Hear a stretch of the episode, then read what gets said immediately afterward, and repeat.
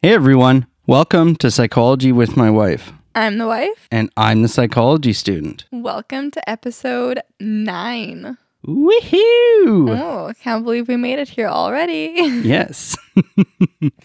well, we're excited to film this episode, but gonna be honest, I, we can't wait till we're done so we can go jump in the pool after.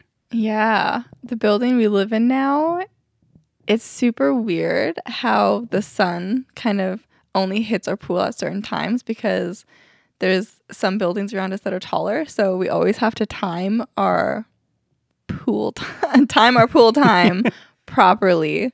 So we're hoping that we finish filming at the optimum time to go get some sunshine. Yes, yeah. I guess it depends if you just want to be hot or you want to get a tan, because even in the shade, it's still hot. Mm-hmm.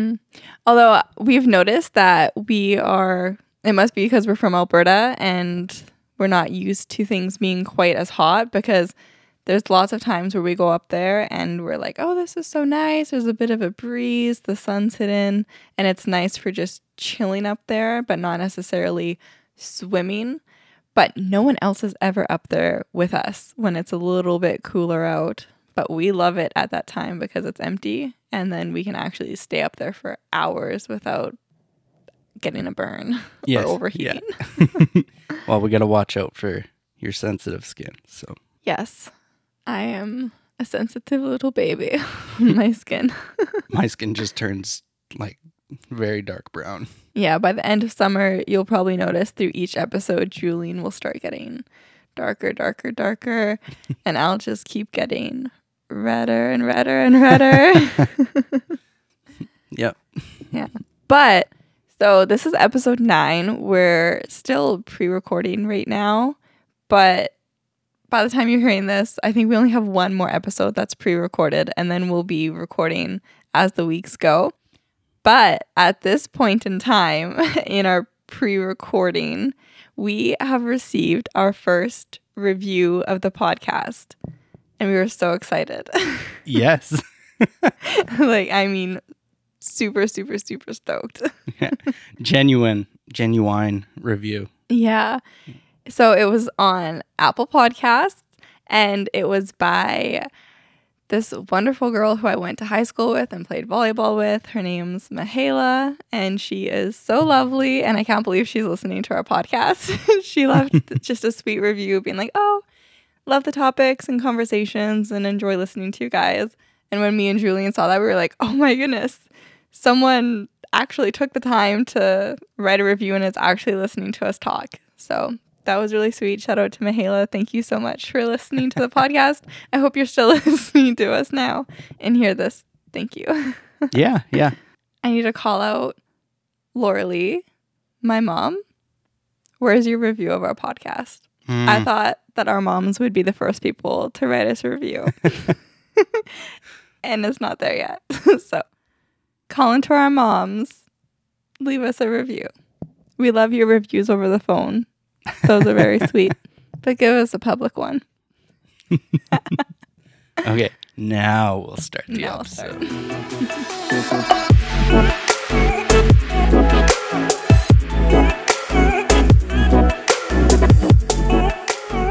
Okay, today's episode is gonna be a unique episode in a sense. We're gonna go over some really cool topics.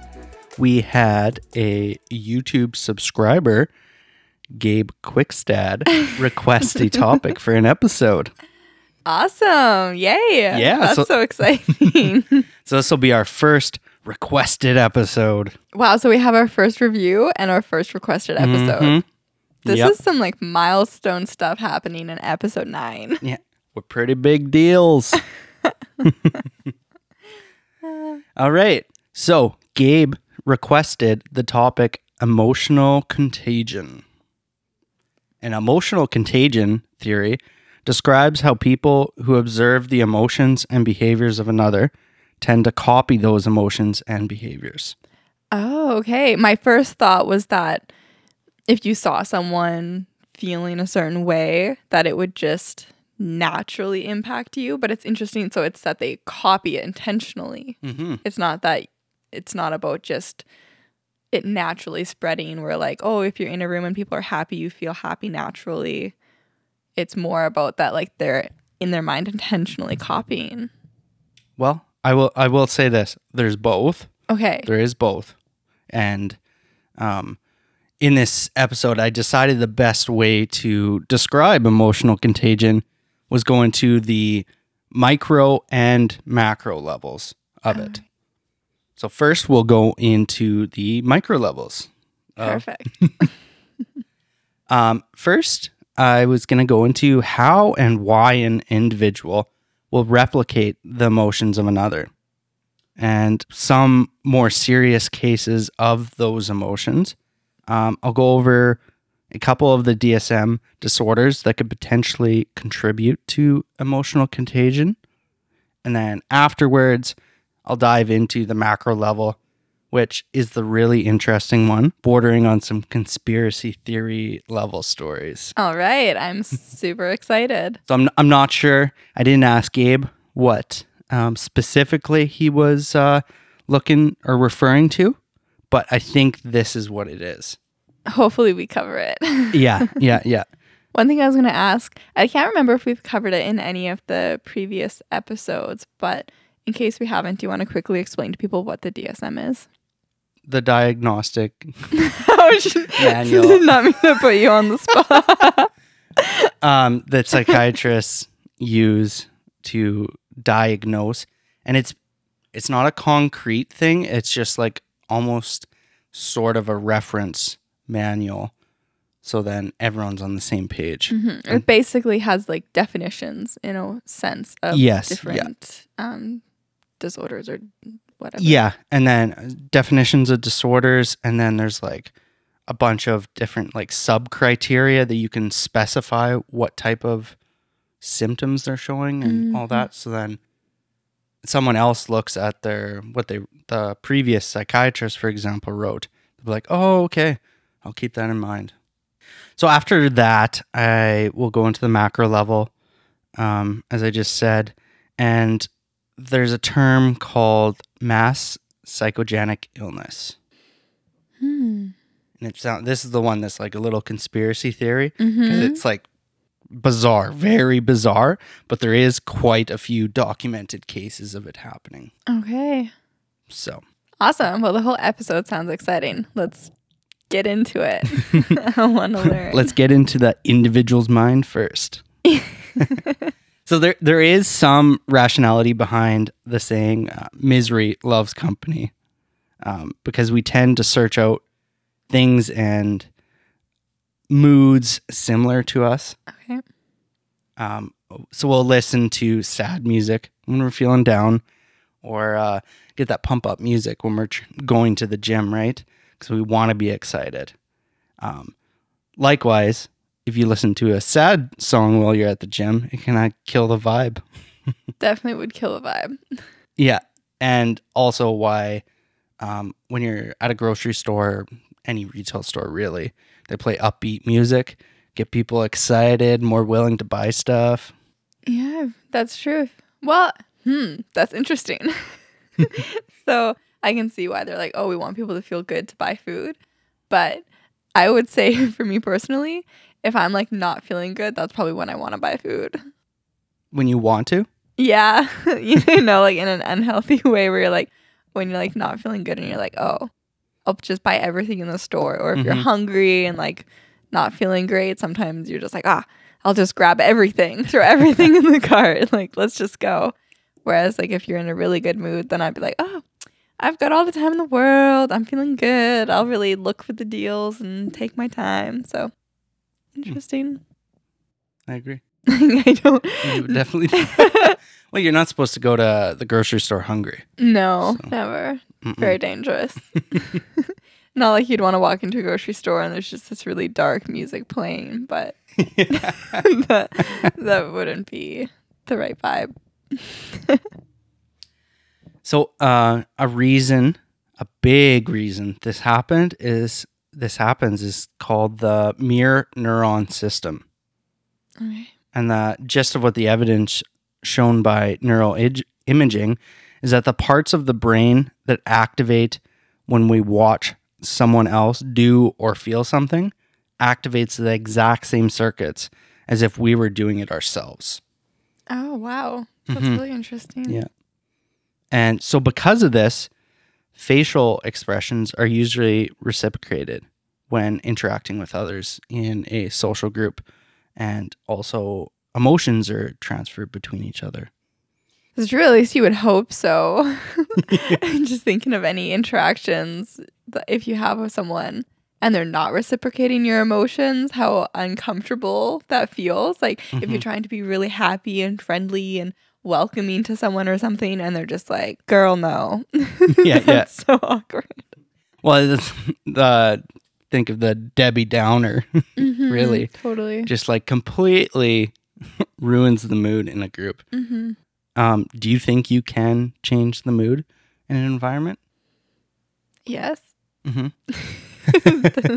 Definitely. Yeah. I think this I think it's easier to bring down the mood than to bring Mm. up the mood for sure. Like it would be way easier if you're at somewhere having a good time with people to say a comment that just makes everyone go, "Oh, Hmm. time to wrap things up. I'm done here." But it would be more difficult if you're somewhere and you know, you're wanting to have a good time, but everyone's kind of feeling really down. That would be more difficult for Mhm. sure to try to bring the energy up. Yeah. Well, people always remember the negative things you do, and it's they won't remember the five good things you did, but they'll remember the one bad thing you did. Wait, we're talking. I don't get it. I thought we were just talking about like making the mood happier, but you're talking about their people's like opinions of you and your ability to make the mood better. No, you're you were saying it's easier to bring down the mood, Yeah. and people naturally look remember the negative things compared to the positive things. Okay. When you mimic someone, you first have to identify what the emotion is. And a lot of the time, this un- occurs unconsciously, but obviously, you can consciously do it as well, right? Mhm. We were just talking about trying to lift up the mood. And then, kind of what I'm getting at though is that you're trying to, if you're trying to console a friend and make them feel better about the uh, situation, when you do this, obviously the end goal is to make them feel better about themselves, give them Mhm. confidence. Um, and to effectively do this, you have to come from a position of confidence yourself. It's not very reassuring if someone's giving you advice and they're very pessimistic and negative about the Mhm. situation, right? But if you actually consciously remind them of what they could be feeling, you can kind of pull them out of that emotion, really.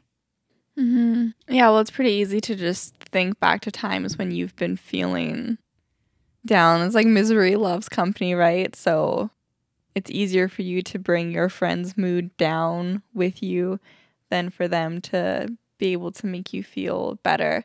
And especially that idea of confidence that you're bringing up. Like, if this friend maybe doesn't have any knowledge or expertise in the area where you're feeling really upset about something, even if they say positive, reassuring things, it doesn't have that much of an impact. For example, like with my qualifying exam, at times if I was feeling like overwhelmed or like, oh my goodness, you know, what what am I gonna do? I I'm so stressed, what I can't think of things to write. It's not it feels good, of course, to have you or my parents or someone comment and be like, "Oh no, like you've got it. Like you're so smart. you're to kill it." But it, it's like, "Oh, well you don't know what I'm writing on. You haven't done this before." So it doesn't have the same impact as if it was someone who obviously you can't talk to someone who's done it before that would break the rules of the examination, but for example, if someone who had done the exam before could be like looking at your work and talking with you and be like, "Oh no, like you're so on the right path. Like don't stress." It would have a very different effect on how you're feeling.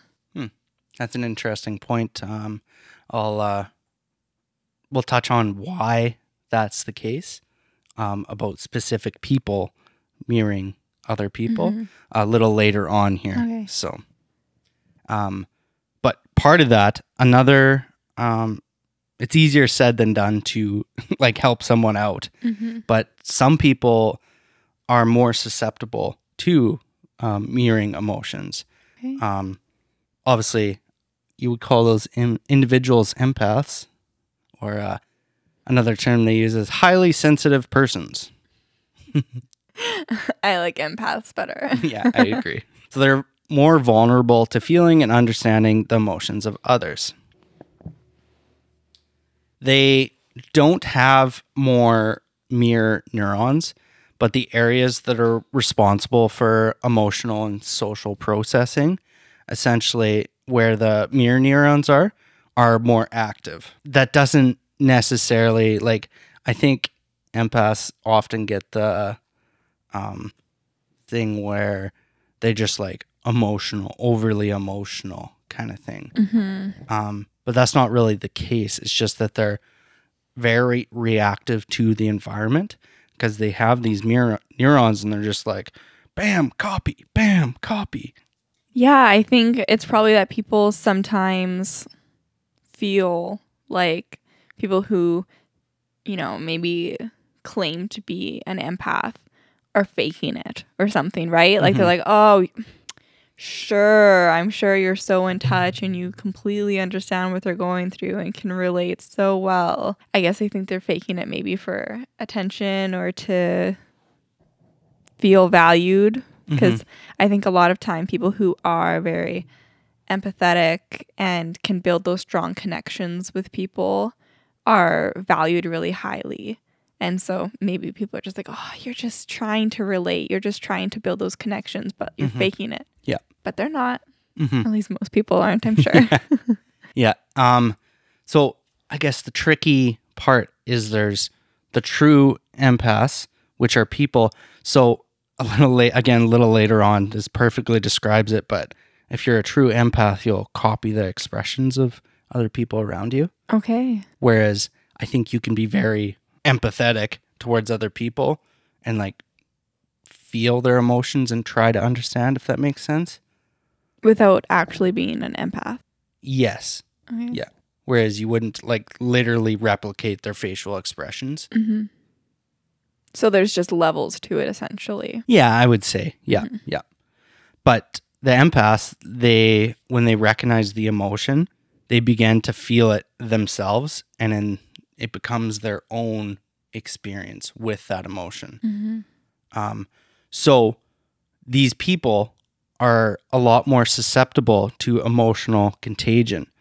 And what happens is you have, say, an event occurred to you, and uh, let's just say um, a very exciting event. Say you, I don't know, went on a roller coaster, you got a really good mark on an exam, so you're excited about it. Mm-hmm.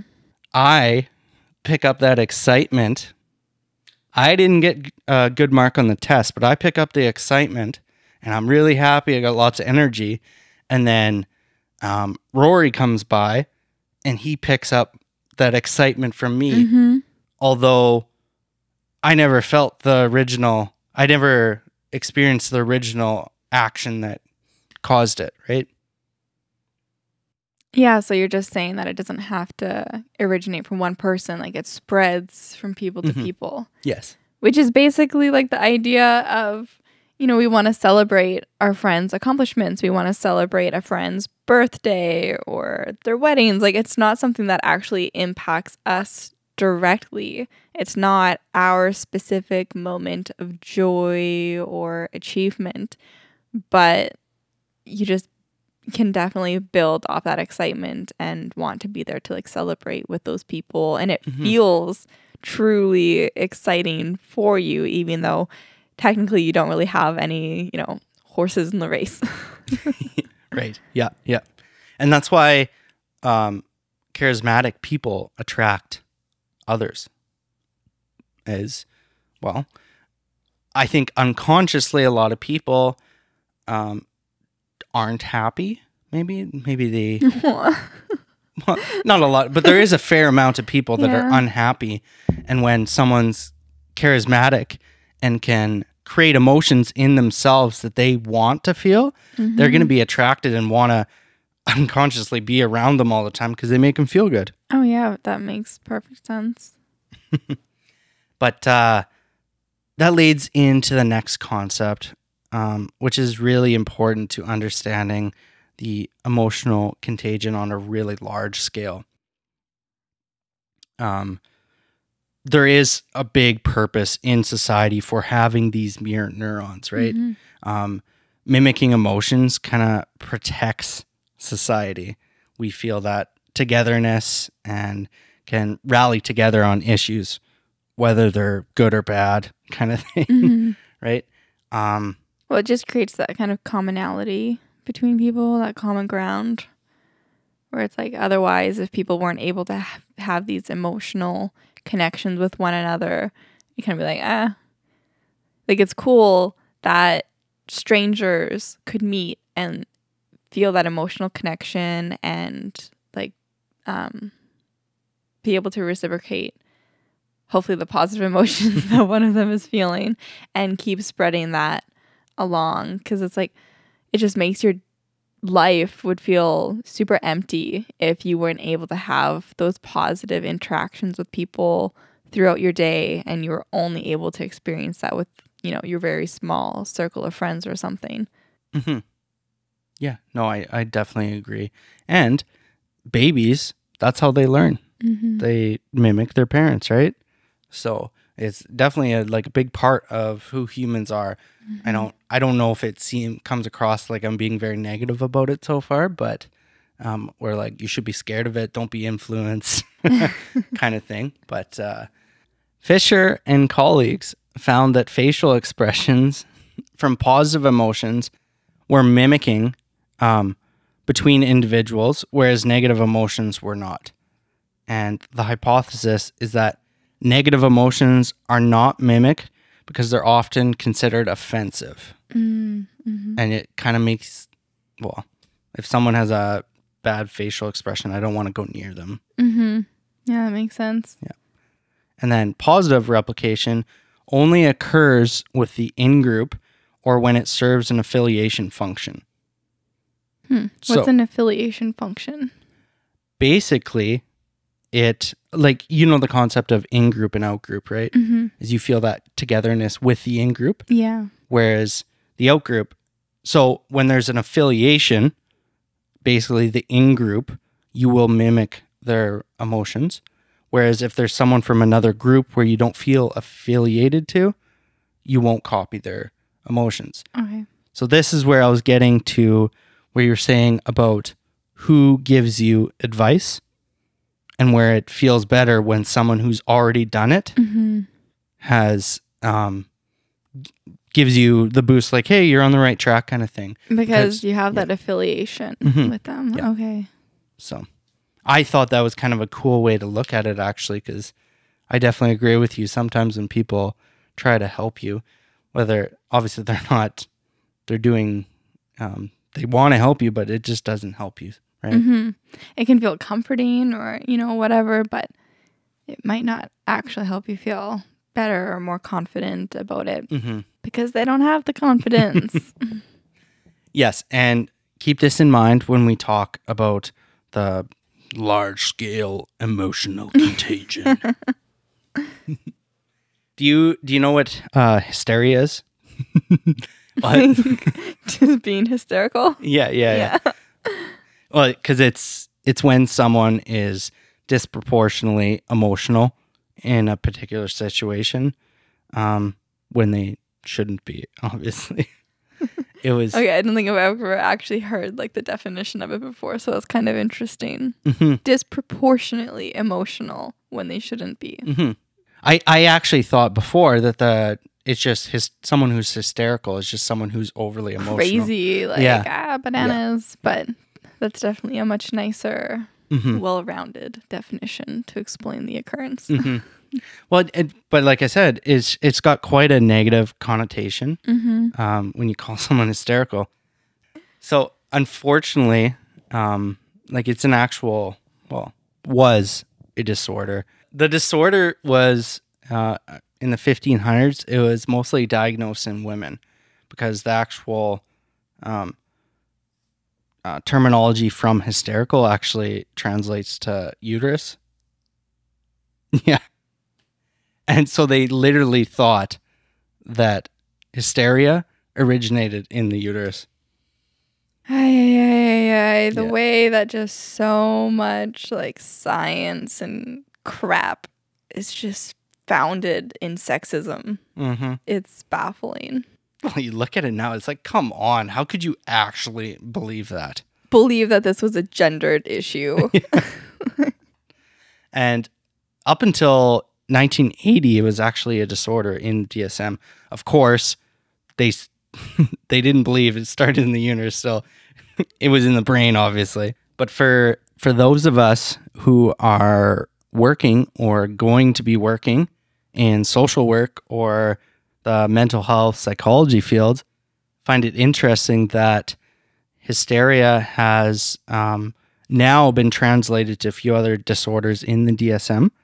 Um, those being the somatic symptom disorder, dissociative disorders, and conversion disorder. So, what do you mean? You're just saying that part of that definition is now used to help explain those other disorders? Or, Um, it originated, these disorders originated from hysteria.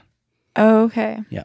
Uh, just to give a little context for what we're going to talk about later, somatic symptom disorder is when you have physical symptoms um, that occupy your thoughts almost every, a majority of the day kind of thing. Hmm. And it distresses you, I guess. So if you have a sore back and you're just constantly thinking about it all day, Okay. Yeah. That's me. maybe I've somatic this. symptom disorder.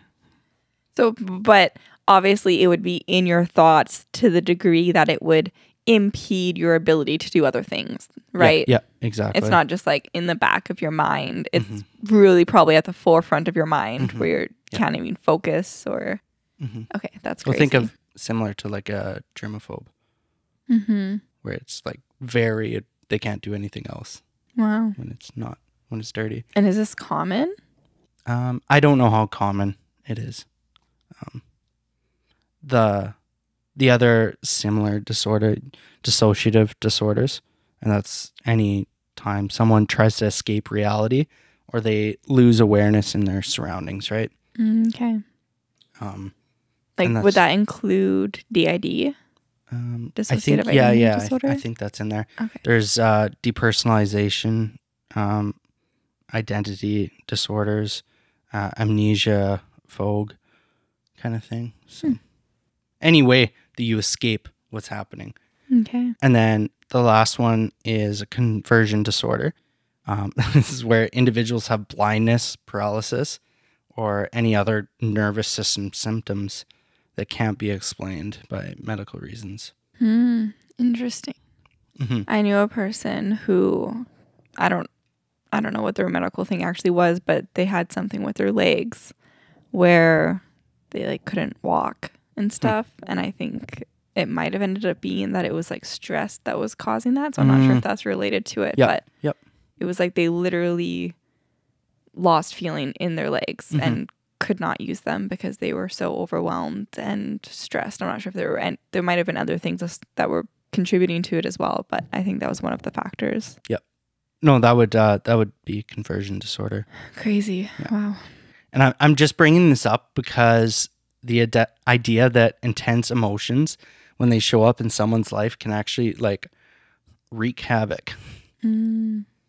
hmm And that brings me to mass psychogenic illness. Is this the one that's kind of conspiracy? Yes, yeah. Okay. It's also called mass hysteria or epidemic hysteria. So we're moving from the micro to the macro level now. Yes. Okay. Yeah. Um, it's the mass psychogenic illness is the spread of illness and certain symptoms within a specific group where there's no organic cause. So similar to those disorders I was just talking about, um, specifically conversion disorder, Mm-hmm. but they are delusional psychosomatic symptoms. Um, I can't remember. Did we talk about in a previous episode the H2S exposure in Fort McMurray. No. Yes. Yeah, yeah, yeah. Yeah, actually. So that would be a conversion disorder or basically psychosomatic symptoms. Like where people who weren't actually exposed to it started believing they had symptoms from it. Yes, and then they actually had the symptoms. Mm-hmm. So it's just crazy. Yeah, that's wild. like how you would like they had trouble breathing. They had um, like I don't know. I think it was like red eyes, headaches, dizziness, all that stuff. Ease. So um, there's a guy, Simon Wessely. He um, thought of two um, mass hysteria terms. One is mass anxiety hysteria, which it's anxiety that has a rapid onset and wasn't present immediately before. So this happens really quick. And it actually, there's been a bunch of cases where it happens in children, which is where it most likely occurs. Okay. So it's like a classroom. Um, one or two kids will have, I don't know, maybe it would be described as an anxiety attack. And then the rest of the class also gets anxiety out of the blue. Hmm. So has this been? Is this something that's like well documented as Yes. happening then? Yeah, yeah. And then there's a second one, and this this one's actually creepy. Um, so it's mass motor hysteria, Okay.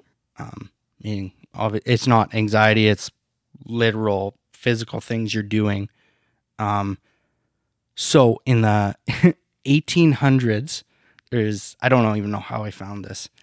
it's literally it was a copy. Yeah, it was an archived book. Oh wow. um, there was a nun in France that began began to meow like a cat, Okay. and then shortly after, a lot of the nuns in the convent started meowing as well. Did they ever find out why this the original one started meowing? Um, so, and was she only meowing? I'm sure there was other things happening. um, apparently, they just had, like, had bizarre. A lot of times, these nuns would have like bizarre. It says in the 1800s text, sexual misconduct. Hi, yeah, Yeah. yeah, yeah. Again. Yeah. Um, but a lot of times it was it was obviously called because they had such a strict, regimented lifestyle, and I was a lot of times they were forced into it. Yeah, it's just like that's just crazy how that would actually happen. Yeah, that's really wild that it would spread. I assume it stopped. Mm-hmm. like what? Yeah. Is it documented how long they were all meowing for when it stopped? No, no, it just mentions that they were meowing for a short period of time and then they stopped. Interesting. Yes, yeah, They were just messing with them. They're like, "Oh, all you annoying men researchers who are trying to put us in a box for our gender and sexualization, whatever. We're going to start meowing and just confuse you and send you on some kind of research crazy adventure to figure out why we're meowing." yeah. Um, there was another one, June bug outbreak. This happened in the southern states. There was a bunch of factory workers that experienced severe nausea, and they actually got skin rashes. Ooh. because someone believed they got bit by a bug and then there was numerous people that also thought they got bit turns out the first person didn't even get bit by a bug and there was no bugs in the factory like they had people come in and check it out to make sure it was safe Oh my goodness. yeah But they all thought they got built bit. yeah And, and, they even had the skin rashes from it Wow. Mm-hmm Did the first person just happen to have a skin rash and so they thought they had gotten bit by a bug and that's kind of how it spread? Yeah. or it was from something else like it was uh it was in a fabric factory so i think yeah, it it's could have quite just been an irritation from a fabric or a dye or Yeah. something. No, there's a lot of reasons it could be there. But Or something not from work. yeah, yeah, exactly. Um, there was another one. This uh, a YouTuber. and says in the article, it says he had Tourette-like behavior, and after he kind of like got popular on YouTube, there was a sharp increase in clinics specializing in tics. So it was the first documented um, um, mass psychogenic illness from uh, social media. Interesting.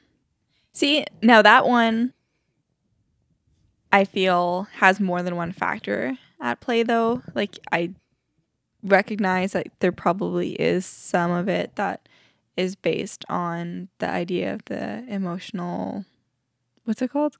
Contagion? Yes. Based on that idea.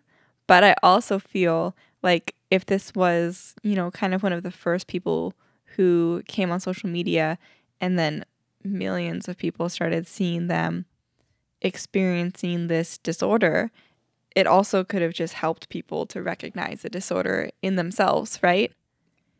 Because a lot, there's so many disorders that, you know, the numbers of people who have them are increasing. And oftentimes, I found that people like to blame social media in a way to say, oh, they're just creating all these issues if social media wasn't there and people weren't aware of these issues, they wouldn't have them. But that's really not the case. A lot of people have them and just aren't coping with them properly because they don't understand what it is. But then when they see someone else who has similar symptoms or experiences as them, it helps them to recognize it and then go get it checked out. So mm-hmm. this case I feel like has two factors at play. Mm-hmm. Well, think of the amount of people that are don't know they have depression or anxiety mm-hmm. and they just believe that's who they are mm-hmm. and that's mm-hmm. what life is and then they'll see someone else uh, especially i think because of social media and it's more talked about now that they'll be like oh and then they'll realize it'll click in their heads it's like oh okay maybe i'll get help yeah i think it's so wild the people who think like you know back hundreds of years ago that oh people didn't have all of these problems and life was so much better and da da da da and it's like no people just weren't being supported and helped and they were being told they're just crazy or that something's wrong with them but people don't know what it is and forced to cope and live with it. Mm-hmm. but these problems existed then. Mm-hmm. no they're hysterical. Yeah exactly. That's what people would have just said. You're crazy. Mm-hmm well, it it's like those TikTok trends. You know, like not in the like completely the same sense, but just how many people like the Tide Pod thing. Yeah. That wasn't a smart thing to do, but apparently a lot of people did it. Yeah. But why? They know. Mm-hmm. I I like there's no way that they really thought a part a part of them thought that it was okay to do maybe because they seen it and they're like, oh, if they did it, it's safe, kind mm-hmm. of thing. But like they knew it wasn't healthy, but since other people were doing it, they didn't think it would, you know, potentially kill them or mm-hmm. something. Yeah. So it just goes to show how much people copy each other mm-hmm. and mimic each other. For sure. and I guess the impact of social media there is the idea of I don't know if this is a term people still use anymore, but like clout. Doing things like wanting to copy popular popularized behavior to try and gain clout on social media. There has been a lot of cases in schools where people have um, certain symptoms. They thought there was at this one school there was a ton of it was some like um, don't completely quote me on this, but I think it was like sixty kids um, had illnesses like they were sick um, with a type of flu and they traced it back to one of the popular kids actually had a flu and everyone else thought they did too. Oh my goodness. yeah, because they thought it was contagious. Obviously, there's a ton of instances where this happens, but the most common factors that cause it is that they had close social ties. And I'll just bring it back to the in group, out group thing. And that's a big part of it. Okay. Yeah. And then people who were strained, stressed, and like in the case of the nuns, maybe due to like a lack of identity and all that to just stress them out. Um, basically, I think um, not feeling good, I guess, about themselves. And at the time, they probably didn't know what anxiety and stress was, even. Mm-hmm. But um, and that's the case. Kids, younger kids, they don't really know who they are. A lot of things stress them out. Whereas you get older, they don't. And even the the factory example is those people are probably quite tired and working long shifts, and that's why it um, might have occurred. Mm-hmm. I could see that. Mm-hmm. And then in uh, there's some newer research that suggests that it most often occurs in individuals with trauma because of their hyperactive limbic system. Okay. Mhm. I was just kind of thinking that there needs to be certain cri- criteria is not really the right word, right word, but there needs to be something about a person that makes them like more receptive Mhm. to thinking that. So where you're going Mhm. with it makes Yeah, sense. yeah. That and a, a- apparently a low threshold for pain, which kind of makes sense. Is like you get easily excitable and then you don't know how to deal with that pain or you don't want to deal with that pain. Mm. All this stuff, it's kind of scary, but how do you prevent it? Okay, so what exactly are you asking to prevent? uh, like to prevent um, a situation where um, you are personally affected by emotional contagion, also like the mass psychogenic illness. If you were in that factory, how would you prevent yourself from um, being affected? Hmm. Honestly, no idea. The only thing that comes to mind is trying to ground yourself in reality, I Mhm. guess. Yep. Trying to um kind of like that idea. I can't remember what it's called, but there's that thing where if you're having an anxiety attack, there's like, you know, five different things you're supposed to be Right. Doing- It's, uh, five things you see, four things you. Um, hear, Yeah. smell, Mhm. touch, whatever. mhm. different things to do to help kind of ground yourself in reality. So I'm thinking along the lines of that idea of just doing different things to like fact check because there's also things you can Mhm. do if you're having um maybe if you are someone who deals really bad with um feeling geez Louise, what's the term? Suspicious or like people are skeptical or whatever. But there's things you can do where it's like you fact check like what's the you know possibility that this is actually happening right Mhm. now. So you could be like where was this first person who Mhm. Got bit? Like if we're talking about the factory one, where was the first person who got bit? Was I near this person? Did I have any interactions with this person before I heard they got bit? Did I feel any symptoms and like I don't know, that kind of thing? Mhm. on like an individual level, on a mass level, how to potentially prevent something like that, I guess would be limiting, at least at the start, the information that people have access to. So in this case, everyone knew that this person had a rash Mhm. because of the presumed bite. So then other that's what other people started having as symptoms. And in your case with the H2S at Husky, people knew what the symptoms of that would be. But if you just knew something happened, but you didn't know what symptoms you could potentially experience from it, Mhm. it would be very unlikely, in my perspective, that you would start exhibiting the same symptoms as the Mhm. original person. Yeah, yeah. I think there's a fine line with that though, because part of me, yes, I agree with you. Because even look at um, during COVID here, the social media definitely exasperated the amount of anxiety that people had because it was constantly there reminding people of like, well, it's right in your face, right?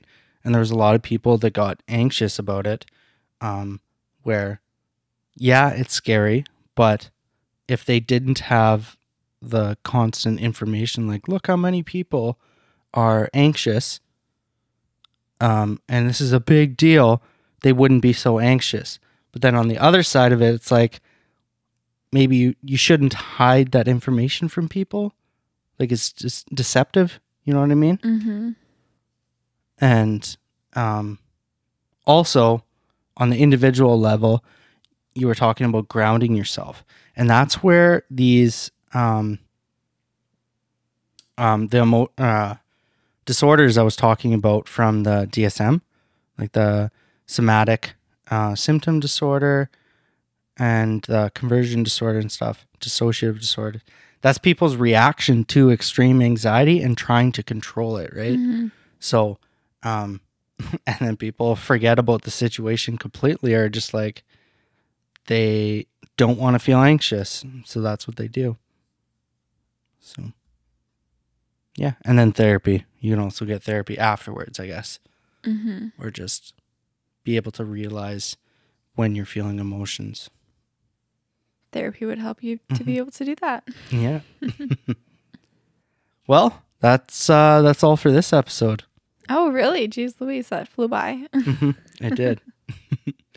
if you have any other topics, and Gabe, you can request another topic if you would like. yeah, Gabe, this was a fun topic to discuss. So give us more recommendations. Yes. Make sure, um, yeah, you can leave a comment on YouTube, uh, DM us on uh, social media platforms, or just send us an email if you're old fashioned.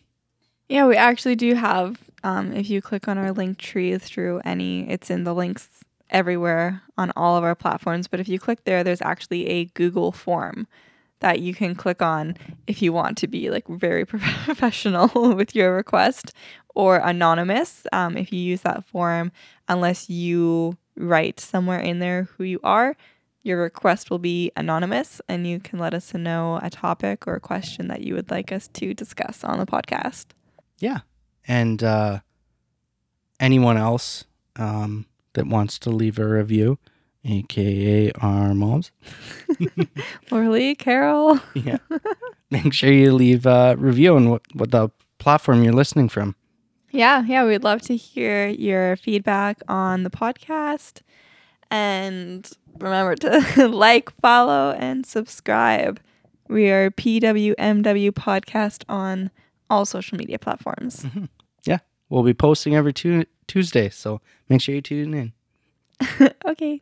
Bye. Bye.